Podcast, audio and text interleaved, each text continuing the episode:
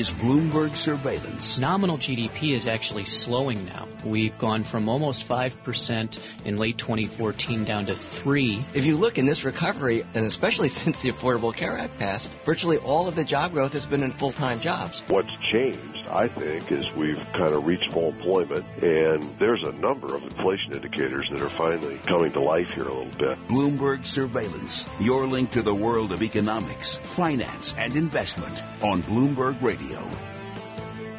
Good morning. I'm Michael McKee along with Tom Keene. It is 7 a.m. on Wall Street, 8 p.m. in the port of Shanghai, where things were quiet in February. Too quiet for investors who are selling off on a drop in Chinese exports. Never mind, China was on holiday for 10 days during the month. Markets looking for a reason to sell off, and sell off they are. Right now, the Stoxx 600 down three points, just about a percentage point. The DAX is off 111 points, 1.1%. This in spite of the fact that they had a very strong industrial production report that according to some analysts is going to mean stronger growth in the first quarter for Germany. U.S. futures lower 11 points down for the S&P E-mini futures at 6 tenths, half a percent for Dow futures down 85, NASDAQ E-minis down by 29, 7 tenths of a percent, and believe it or not, these are all improvements off the lows of the day. Analysts say the rally may be a bit tired, needs a breather. The catalyst of higher oil prices isn't there today, at least not at the moment. West Texas down by four tenths, 15 cents at 37.75. Brent still well over $40, 40.76 crossed that mark yesterday. That's a two tenths decline. Now those are paring their losses, so we will see what impact oil has on the markets later today. The oil dollar correlation seems to be at work today. The dollar higher against uh, most of its major trading pairs. Bond yields are down, the 10 year at 1.85%, the 5 year 1.37, 88 basis points, your 2 year.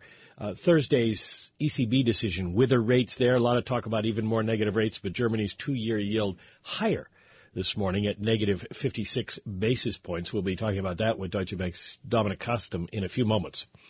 But first time today is International Women's Day.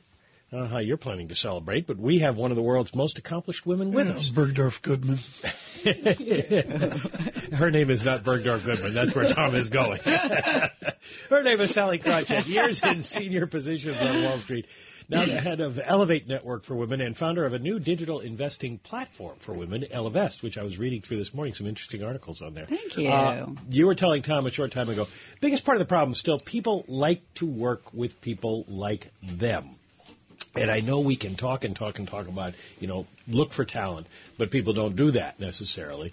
You've been dealing with this for a long time. I'm wondering, we have new generations coming up, uh, younger people who may be growing up in a different kind of that, that's for Tom. By it's the way. serious. It's, yeah, please. Let me take You the answer the phone. phone. Sorry. Sorry. Yes, the seventh Sorry, floor. honey, honey, This- I'm on, honey, I'm on the I radio. told you Sweetie never to call me. Gary. Yeah, the seventh floor at 12 noon. Gary, Yeah. I'm on the radio. Uh, As a new generation comes to work and gains power, do you see that changing?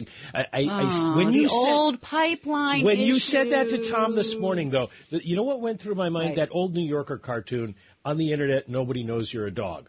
As Right, we get right. more into you know work that isn't defined by sitting next to a person of the Mm-hmm. same gender, does it change? I think a couple things. I think I was very fortunate that I stumbled upon being an equity research analyst, which is just very numbers oriented. Nobody ever turned down one of my research reports, but oh, it was written by a girl. Or, gee, she wrote it on a Sunday afternoon as opposed to a Thursday because she was doing the whole work life balance thing. So I think there's that, but I think the idea of relying upon it's a pipeline issue and the pipeline's better sit on Wall Street simply isn't right. I mean, we have the same percentage of women in these investment banking classes that we had when I got in in the, you know, late 80s. Don't The worry, super you're, late you're 80s. younger and better looking than the two of us. Super doesn't late really 80s. matter. Well, I certainly hope so. Uh, but you know, but but so what? So I think relying on that doesn't work. I thought it was over when I got out of college. I, I thought the whole thing, the whole, you know, women are going to make it as far as men. It was done, in my opinion. But all those men got to retire at some point, right? The, the the people who aren't hiring people based on talent, but based on you know. They Well, then the like question is, can we over? Do the younger folks have fewer gender biases than we do? That's and the maybe they do. getting at. You Maybe they do. And and I do find, you know, you talk to these young men and young women, and they take equality as being a given, but.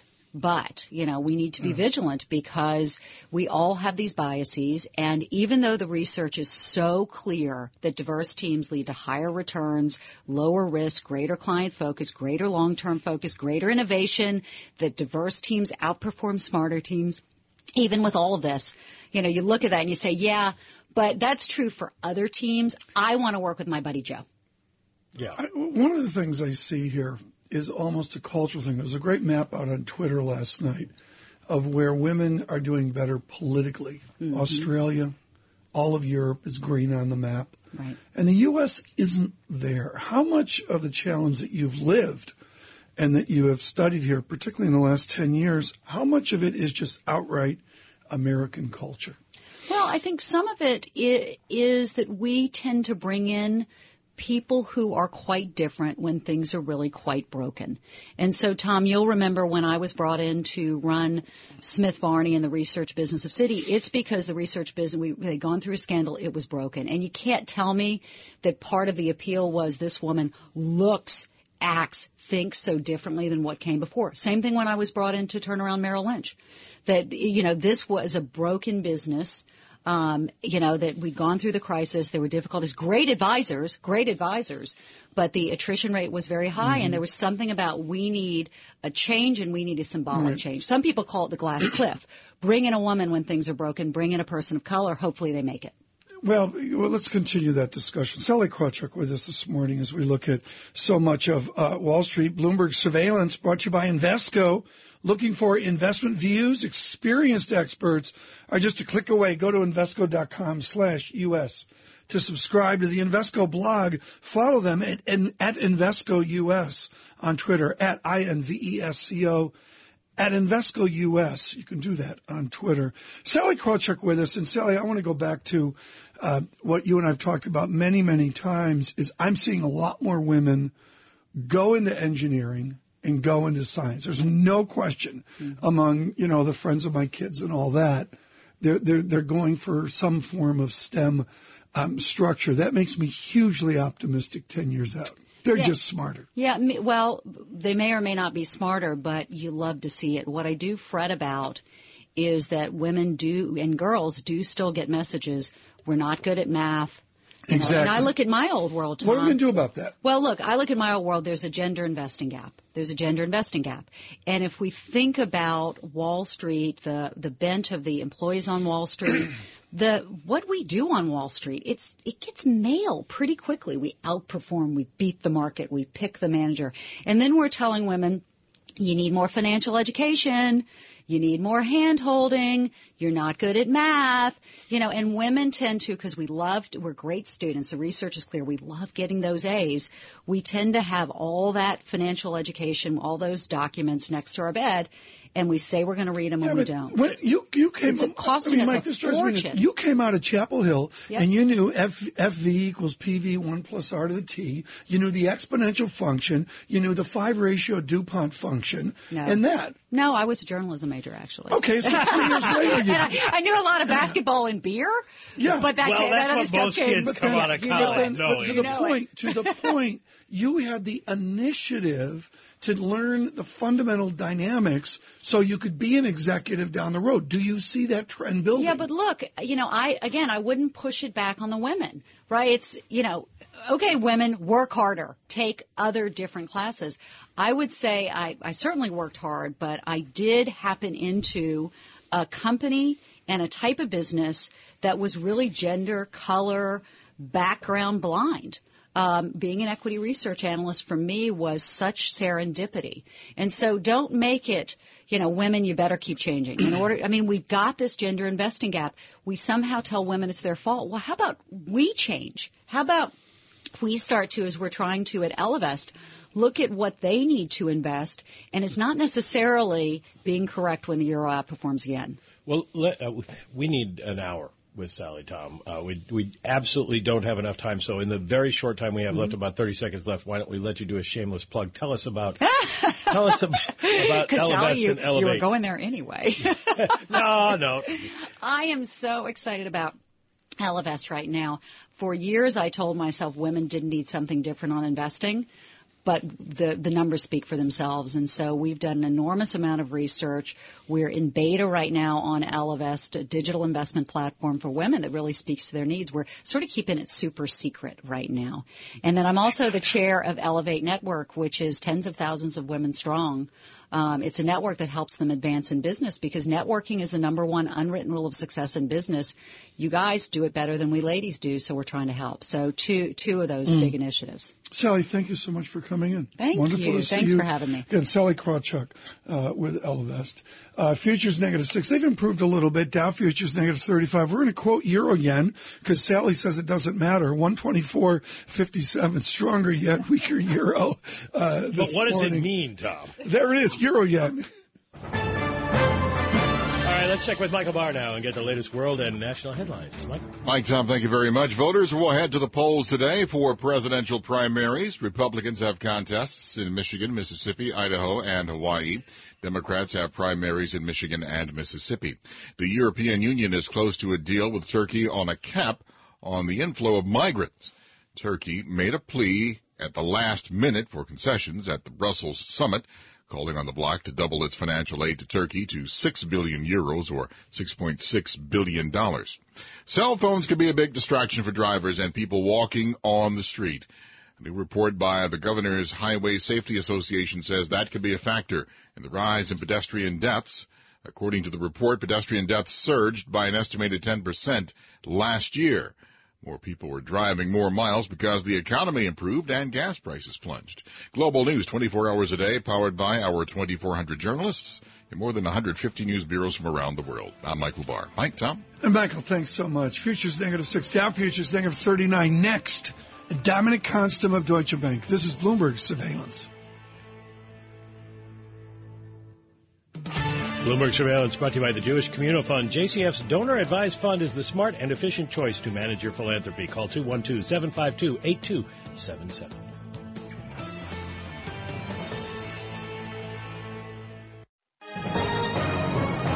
Global business news 24 hours a day at Bloomberg.com, the Radio Plus mobile app, and on your radio. This is a Bloomberg Business Flash. And I'm Karen Moskow. This update's brought to you by EisnerAmper. When entrepreneurs face challenges like choosing a business structure or access to capital, they call the accountants and advisors at EisnerAmper. Connect with them, eisneramper.com slash tech. Global stocks are dropping as a slump in Chinese exports drag commodity prices lower and brought equities five-day winning streak to a halt. Japanese government bonds are surging in a haven asset rally that is lifting the yen, gold, and treasuries. And we check the markets every 15 minutes throughout the trading day on Bloomberg. S&P E-mini futures down 8.5 points. Dow E-mini futures down 60. NASDAQ E-mini futures down 22. The DAX in Germany's down half percent. 10-year treasury up 1630 seconds. The yield 1.84%. NYMEX crude oil down a tenth of a percent or 4 cents. COMEX gold up 9 tenths percent or $11.20. The euro $1.1015. The yen 113.0. 907. That's a Bloomberg Business Flash. Tom and Mike. Thank you, Karen Moskow. Uh, joining us now, Dominic Konstam. He's global head of rates research at uh, Deutsche Bank, and let's uh, have you put on your uh, global hat because the big issue of the week is the European Central Bank and what they're going to do. You're on record as saying they're going to do more, but it may not be what many in the market thinks. It's not necessarily going to be a, a deep cut in uh, the deposit rate. Right. So the concern uh, recently has obviously been uh, negative rates and the extent to which they may be hurting uh, the financial system, although on the other hand, and helping the economy. Um, and the issue is if they cut too deeply, some people are going to perhaps worry again about the, the financial system in terms of profitability being a concern for raising capital and things like that. Well, the question is on the other side, do they even have an impact. We are not seeing a big increase in bank lending in uh, countries where they have imposed in in larger open economies where they have imposed negative rates. Well, I think some people look at uh, Sweden and Switzerland as uh, negative rates actually being quite helpful. Uh, I think the issue uh, there has been the structure of the balance sheets of the banks, whereby uh, perhaps they have sort of higher loan deposit ratios, in contrast to say uh, the Japanese system and perhaps some of the other core European banks. So I think there's an open debate. So certainly the policymakers are on record as being quite constructive on how negative interest rates are helping the economy and have the potential to to to to, to raise lending lending growth. Potential, but the proof is not there yet. Uh, not, not, not definitively, but perhaps going in that direction. Mm. Uh, so I wouldn't rule it out. And uh, I think the only issue is uh, comes down to spreads, basically the idea that uh, you know banks are constrained right. to some extent on the deposit side because they can't pass through those negative rates, uh, and perhaps there's a transitional phase whereby the assets that they're buying, you know, they've got to be encouraged to, to, to take on sort of assets that are yielding more, which obviously means a little bit more risky, but those those mm. riskier loans are perhaps more supportive to growth. It's always great when you're on. Out on Twitter, somebody said, Dominic Konstam, he's a socialist. and of course, you know, it's an analysis of balance sheet dynamics. There's an American strand, a Lockean American ethos. Everyone for themselves. And if we had less taxes, things would solve out. It's sort of, sort of a pseudo supply side feel. Can America move forward given the realities of global balance sheets? And, and just the, the mass, the, uh, the inertial mass of the global system, that, that 19th century American spirit can yeah, it retain? Well, I mean, uh, I'm definitely not a socialist. Everyone who knows me. um, uh, I'm a libertarian, though, and I guess my only issue uh, is I sort of understand the role that sort of uh, socialist economics has, and I and there is a certain logic to uh, when you have a problem, how you deal with it, and having to just accept that there needs to be some sort of transfer. Uh, if you're, you know, so we have a we have a low growth problem, and we have some debt. Okay, problems, so we got yeah. Draghi on Thursday. Right. He he's working within different flavors and sets of austerity or at the minimum with one hand tied behind his back with no fiscal effort, right? Yeah, exactly. I mean, he's he's in a really difficult position uh, in the sense that he's uh, he's the only person who's really sort of doing the heavy lifting in terms of uh, um, European growth and trying to sort of keep the, the whole uh, the whole uh, uh, the whole union together and being challenged from left and right, including the, the Brexit issue. Um, but, but I mean, I think within that confines, he's doing a pretty good job and he is delivering. And I think the key thing for Draghi is to basically make it clear that he understands all the issues that people have. So, for example, regarding uh, the role of banks and uh, banks being profitable enough to sustain growth in the broader economy, he understands that. And he doesn't have to necessarily do anything explicit about it. But he needs to make people feel comfortable that if it becomes an issue later on, then then he's he's there to help out basically. If they uh, don't do a significant cut in uh, the deposit rate and they do more QE, as you suggest, how are they going to do that? They're at a point where they're, they're going to have trouble buying bonds right. in certain companies. Well, well, remember, I mean, they, they can also cut the refi rate as well. So that's going to be perhaps the most interesting thing because there the refi rate is slightly above zero. I mean, you could take it negative. People may complain that, oh, look, you're paying banks to borrow money uh, from, from the ECB. But then obviously if the banks are then taking that and, and on lending it in a more aggressive way, then that will be very good for profitability. So they could do that. The QE thing is uh, there's lots of things they can do in QE. I mean, they are uh, once they cut the deposit rate, they can buy more bonds because there is a limit to what they can buy uh, if anything's trading below the deposit rate. So they've got that, and they can obviously signal other types of assets that they may be willing to buy. To, to what you said two hours ago, is demand there for that new money? It's a demand issue, yeah. as you stated. Yeah, I mean, it's really. Di- I mean, I don't think it's really difficult. I mean, I, I, take I take an example where you know, if I were to pay you to take a mortgage from me, you know, would you do it? And I do that with, when I have client meetings. I go and I ask the room, you know, how many of you would you know take a loan if I was going to pay you one percent? And you know, a few people will get up and say, oh, definitely not, you know, because I have to pay this back, you know, sort of thing. And uh, or, or some people will say, well, you know, more more subtly, some people say, well, yeah, but if uh, rates are going to continue to fall, maybe Delay, for example. You know, I don't necessarily want to lock it in now, and they may have credit issues of refinancing and things like that. So, so there are those more subtle issues. But in general, most people would would would borrow, would, would take the loan. So I'm not entirely convinced that uh, you know there's there's always a demand problem, and I keep coming back to one of my basic economic tenets, which is supply creates its own demand. If you supply these loans, someone will probably take them, but you've got to supply them at the right price. Brilliant. I'll take a little. it's got to be so the right that, price, though. That is our weekly briefing from Dominic Konstam. Yeah. Good, good to have you in. Dominic Konstam with Deutsche Bank had a rate strategy uh, there and uh, just terrific work over the years into, during, and out of this crisis. Just it, it, it just never gets dull, Mike. Uh, I, mean, wish it would.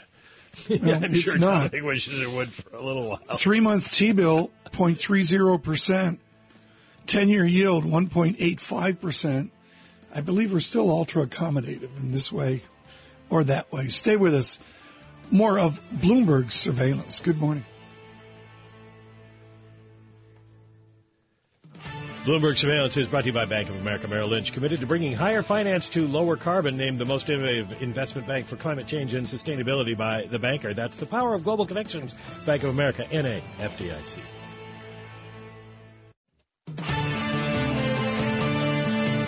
Broadcasting live to New York, Bloomberg 1130. To Washington, D.C., Bloomberg 99.1. To Boston, Bloomberg 1200. To San Francisco, Bloomberg 960. To the country, Sirius XM Channel 119. And around the globe, the Bloomberg Radio Plus app at Bloomberg.com. This is Bloomberg Surveillance.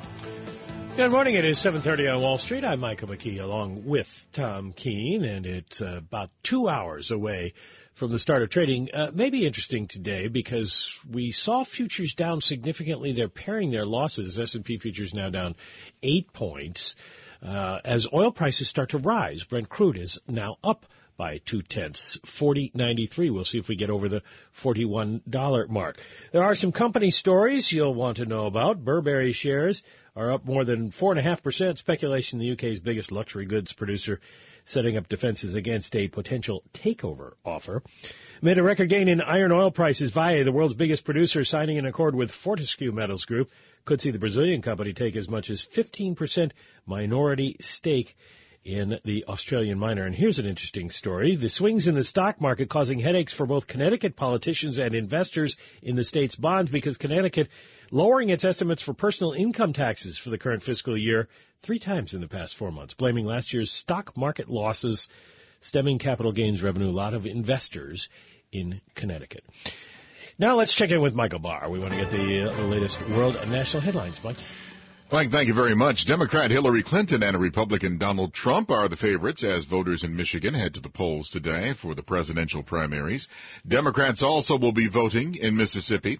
For Republicans, they will also head to the polls in Mississippi, Idaho, and Iowa and Hawaii.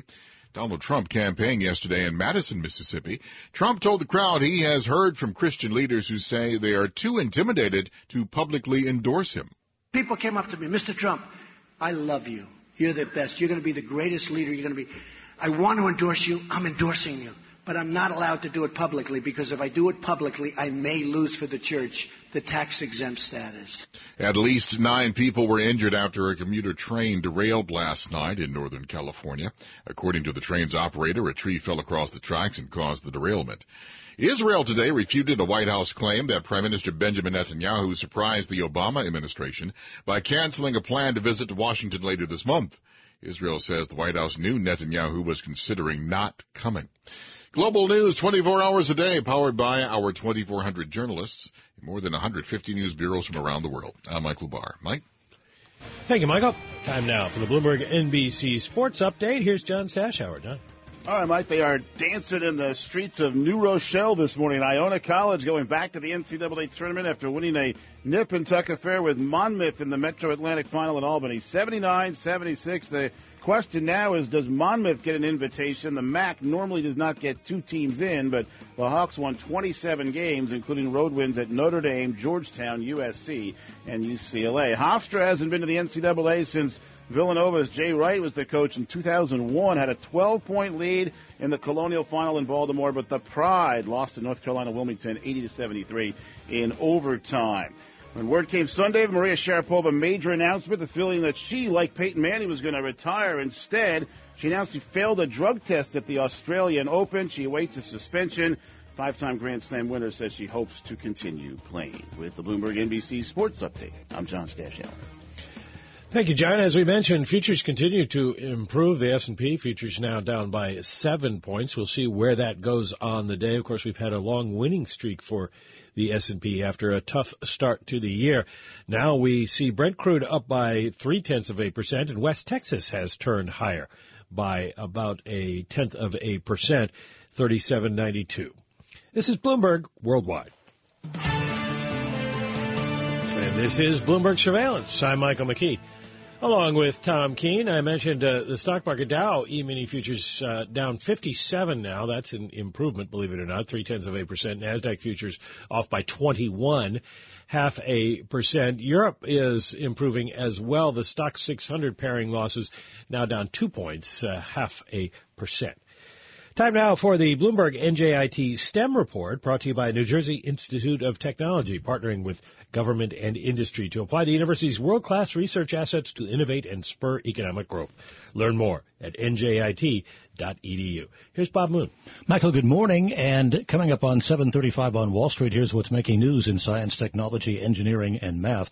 Cybersecurity experts are pointing to the first widespread ransomware attack on Apple computers as a sign the hacking underworld sees a lucrative target beyond the dominant Windows computer market. Researchers at Palo Alto Networks discovered the malicious software at the end of last week in the Transmission Project, a file sharing software provider estimates 6,500 Macs have been infected.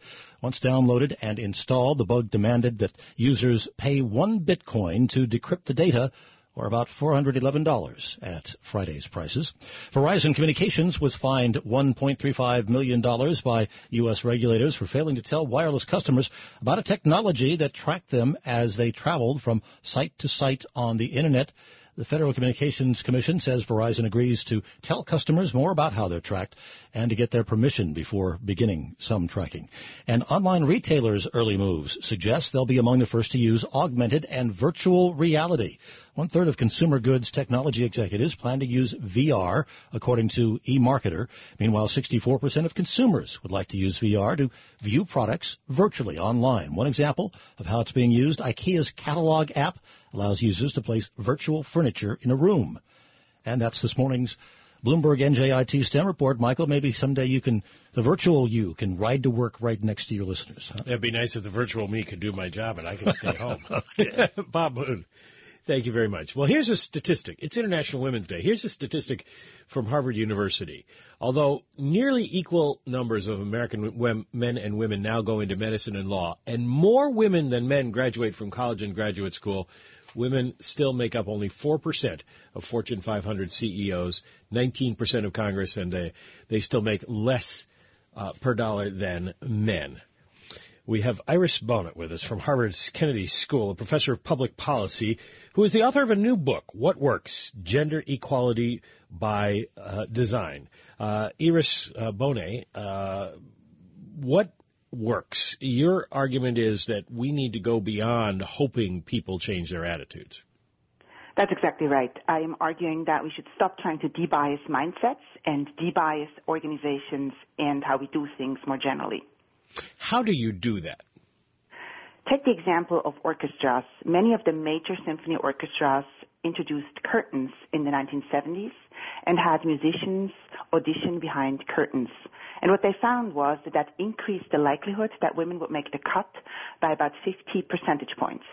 In the 70s, we had about 5% female musicians on major symphony orchestras. Today, that fraction is almost 40%. The screen is a behavioral intervention, a design change that doesn't change mindsets, but changes how we evaluate people. How I have to work with somebody. I have to sit next to somebody. I have to deal with somebody. How do I screen without knowing their gender? So many, increasing actually, an increasing number of organizations now do blind evaluations, at least in the first round of evaluations. And software helps companies do that. So certainly early on in the screening process, we can easily do that. But the screen really is more of a metaphor than an actual thing that everyone should go through the whole interview um, process. But there's lots we can do during that stage as well. So for example, sadly enough, interpersonal interviews are very bad predictors of future performance. Well, uh, that may be true, but I'm still going to want to meet with the person to understand what kind of person they are and whether or not I will like working with them. That's exactly right. So what you should do is couple the interview with two things. One, you should ideally have a work sample test. That is the best predictor of future performance. And secondly, instead of using an unstructured interview, you should force yourself, really tie yourself to the mast and use a structured interview where you ask a candidate the, safe, the same five questions. Now, how uh, how else can we get more women into higher level positions, not just into the company? Yeah, that's an excellent question because, as you rightly point out, where we t- typically see the gaps is in promotion, not so much at the entry levels. That's not so much a pipeline problem anymore, at least in many disciplines, not in all, but in many disciplines. And so for promotions, there are two low-hanging fruit that I would recommend every company think about. The first one is for performance appraisals, think hard about how you use potential when you evaluate your employees. That's where we typically see gender bias creep in because performance is more easily measurable. And another low-hanging fruit that many companies could do away with is sharing employee self-evaluations with their supervisors. These numbers, self-rankings or self-ratings, will affect a manager's evaluation of the employee. And if women are less self-confident than men, that will bias a manager's evaluations.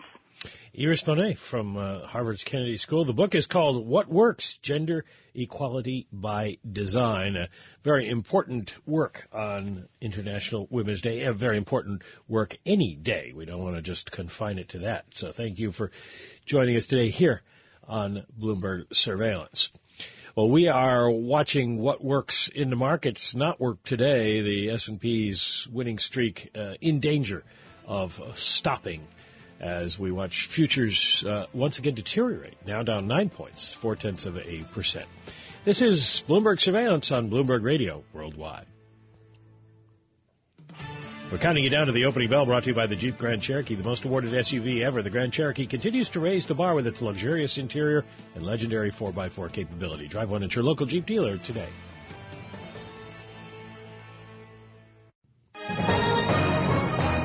Global business news 24 hours a day at Bloomberg.com, the Radio Plus mobile app, and on your radio. This is a Bloomberg Business Flash. And I'm Karen Moskow. U.S. stock index futures are signaling equities will halt their best winning streak in five months after worsening economic data from Asia reignited concern over the outlook for global growth. We check the markets every 15 minutes throughout the trading day on Bloomberg. S&P E-mini futures down eight and a half points. Dow E-mini futures down 58 and NASDAQ E-mini futures down 22. DAX in Germany is down four tenths percent. 10-year treasury up 1830 seconds. The yield 1.84 percent. Yield on the two-year 0.86 percent. NYMEX crude oil up a quarter percent or 12 cents to 38.02 a barrel. COMEX gold is up 9 tenths percent or $11.90 to 1275.70 an ounce. The euro, $1.1026. The yen's 113 even. Some stocks moving in early trading. Dick's Sporting Goods down more than 7%. Fourth quarter profit missing analyst estimates, and it said first quarter profit may also disappoint. Urban Outfitters is up 10% this morning, while fourth quarter profit beat analyst estimates. An iron ores rally stalling today after a record 19% advance a day earlier as banks from Goldman Sachs Group to Citigroup together with some of the largest miners said that the surge wasn't likely to endure. And that's a Bloomberg Business Flash. Tom and Mike. Uh, Karen, uh, thanks so much. Uh, Bloomberg Surveillance brought to you by Inter- Interactive Brokers. Are your returns dragged down by high transaction costs? Trade up to Interactive Brokers where our lower costs can help you maximize your returns. Visit ibkr.com slash save more for more information. Michael? We have identified that whale you heard yesterday afternoon uh, from the direction of uh, Wisconsin Avenue in uh, Washington, D.C. It was NBC's Chuck Todd, the host of Meet the Press, when he got the news that Michael Bloomberg, the uh, founder and majority owner of uh, this uh, radio station and Bloomberg LP, was not going to run for president. Uh, I, you were not endorsing him, but you would have, as a political reporter, you would have loved to have an a well-financed, credible independent in the race. Always shake it up. Uh, number one, uh, force both parties to be more accountable. Number two, and it would have engaged more voters. Number three, I mean, I, look, I'm for it because it would have, you know, guaranteed more states in play, guaranteed that the candidates would have to talk to more voters and talk to. So there's there's a lot of good that would have come out of a, a third party bid. Um, but you know, I, I, everybody I've talked to very close to Mayor Bloomberg essentially said he wanted a path to victory and he couldn't find one. Uh, and the only path he kept finding was a path for Donald Trump to win if he got in in a Clinton Trump scenario. Do you agree with that analysis? I do. I think that he would have taken votes away from her in places like Pennsylvania, uh, Ohio, New York, but particularly in the Rust Belt and the Northeast corridor, and that would have opened the door for Trump to carry those states, uh, and and I think would have messed up her mm. map. He had a better shot if Sanders had been the, had been making more noise on the Democratic side. Um, you could see that possibility, but uh, with Hillary Clinton, I think they share too many positions, particularly on guns and uh, on, on yeah. foreign affairs, things like that. That that they'd split vote. They'd more likely split vote more so than um, Bloomberg and Trump. Uh, Chuck, the most intelligent tweet I've seen of the political season was from one S. Guthrie at NBC, suggesting that we should all have a drinking game when Chuck Todd refers to the Whig Party. I know. Uh, which which is which is great, but also exceptionally important. The Whig right. Party is attacking Mr. Trump, and it, it, it morphs every day. Where are we on this Tuesday? As the Whig Party tries to move forward. Well, you know, it's interesting, and obviously, in case people are wondering what we're why we keep talking about the Whigs, essentially the the the, the Conservative Party before there was the Republican Party was the Whigs, and they were having their own uh, they, they, you know, they splintered and the Republican Party was formed. Uh, Abe Lincoln wins and, and the rest is history. And essentially, you know, there's a split inside this party.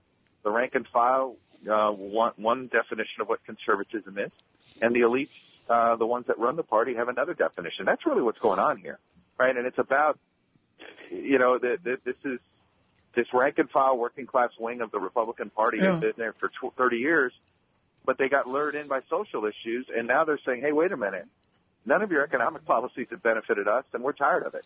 Right. And and that's where this is. That's that's Trump's strength. It speaks right? to a lot. It, it, speaks to a lot of Michigan. What will you look for tonight? I mean, if we assume uh, Trump does exactly. well, what's the Michigan, backstory? Michigan is the symbol of Donald Trump, right?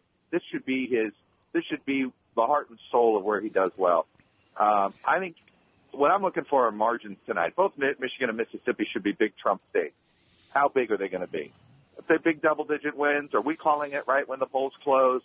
That tells you that, that Trump is, you know, that, that Saturday was a blip. Maybe the Romney stuff didn't have an impact.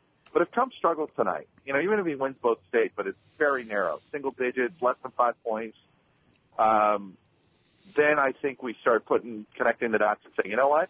Starting last Thursday with Mitt Romney, then that vulgar debate, then the results on Saturday, maybe something's happening here, and and Trump's starting to lose a little, we're starting, a little, a little elevation. We're starting to see uh, polls suggest that's happening. We have seen big jumps in. Uh, We've been through this approval. before, though, haven't we? Yeah. Then the voters vote.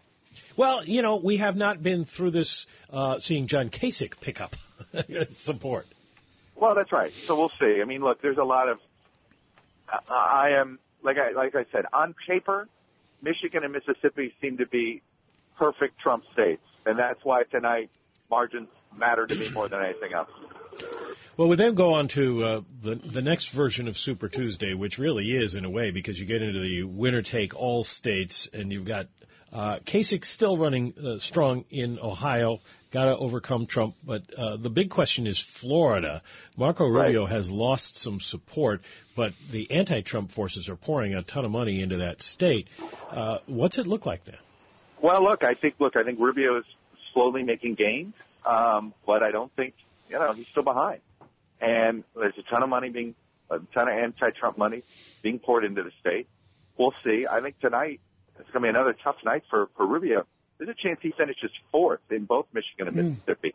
These are states Kasich has put some effort into. And wherever Kasich has put effort, he's finished ahead of Rubio in just about every every state where he's he, you know he he picks and chooses Right. his states that he that he competes in. That's not a good place for Marco Rubio tonight. Um, and I'm hosting a town hall with him tomorrow. I'll be curious to see what kind of mood he's Right. in if it's two fourth place finishes with six states to go and forward. Chuck, I want to ask you a question about uh, the industry. I've had a huge response from our listeners and our viewers about the state of Chuck Todd's world. You're working with NBC, you're working with MSNBC. across cable news. How do we get the discourse back in cable news political coverage, or is it forever gone? Are we are we just I don't know. drowning in expertology? I don't know what to. I don't know. It's an interesting question. I, I've been listening to some podcasts on media criticism lately, and and, and I, I I hear it. Right. I, I get what some folks are.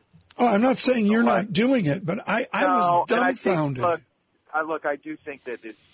I'd like to think that we're we're trying to do it a little bit better than our two competitors. I think our two competitors have, are are are pushing the envelope on on going downward. Uh, I'd like to think they're doing it a little bit faster uh, than than we are. We're trying not to. I mean, some of us are trying really hard not to go down that road. So I Yeah. get it. I understand it. I guess my feeling is is that's the beauty of digital. That's the beauty of all these other places where there's there is an opportunity to get respectful discourse in a lot of places. Um, you know, but it does start with the candidates. You know, I think let's remember this. This is not the you can blame the media for coverage, but the candidate, you know, we can have a higher we can have a higher brow debate if if the front runner chose to have All one. right. Chuck Todd, thank you so much. Greatly appreciated this morning. He's moderator of Meet the Press NBC, working with MSNBC uh, as well. Look for that on Bloomberg Radio. You can see, uh, listen to that rather Sunday uh, afternoon. Uh, Chuck Todd with NBC. Mike, um, I, I, Super Tuesday. You and I uh, took in a hockey game, and I, I went back to the the Manse and uh, the Motel Six. And I, I was just dazzled by what I heard on cable news. It was it was painful.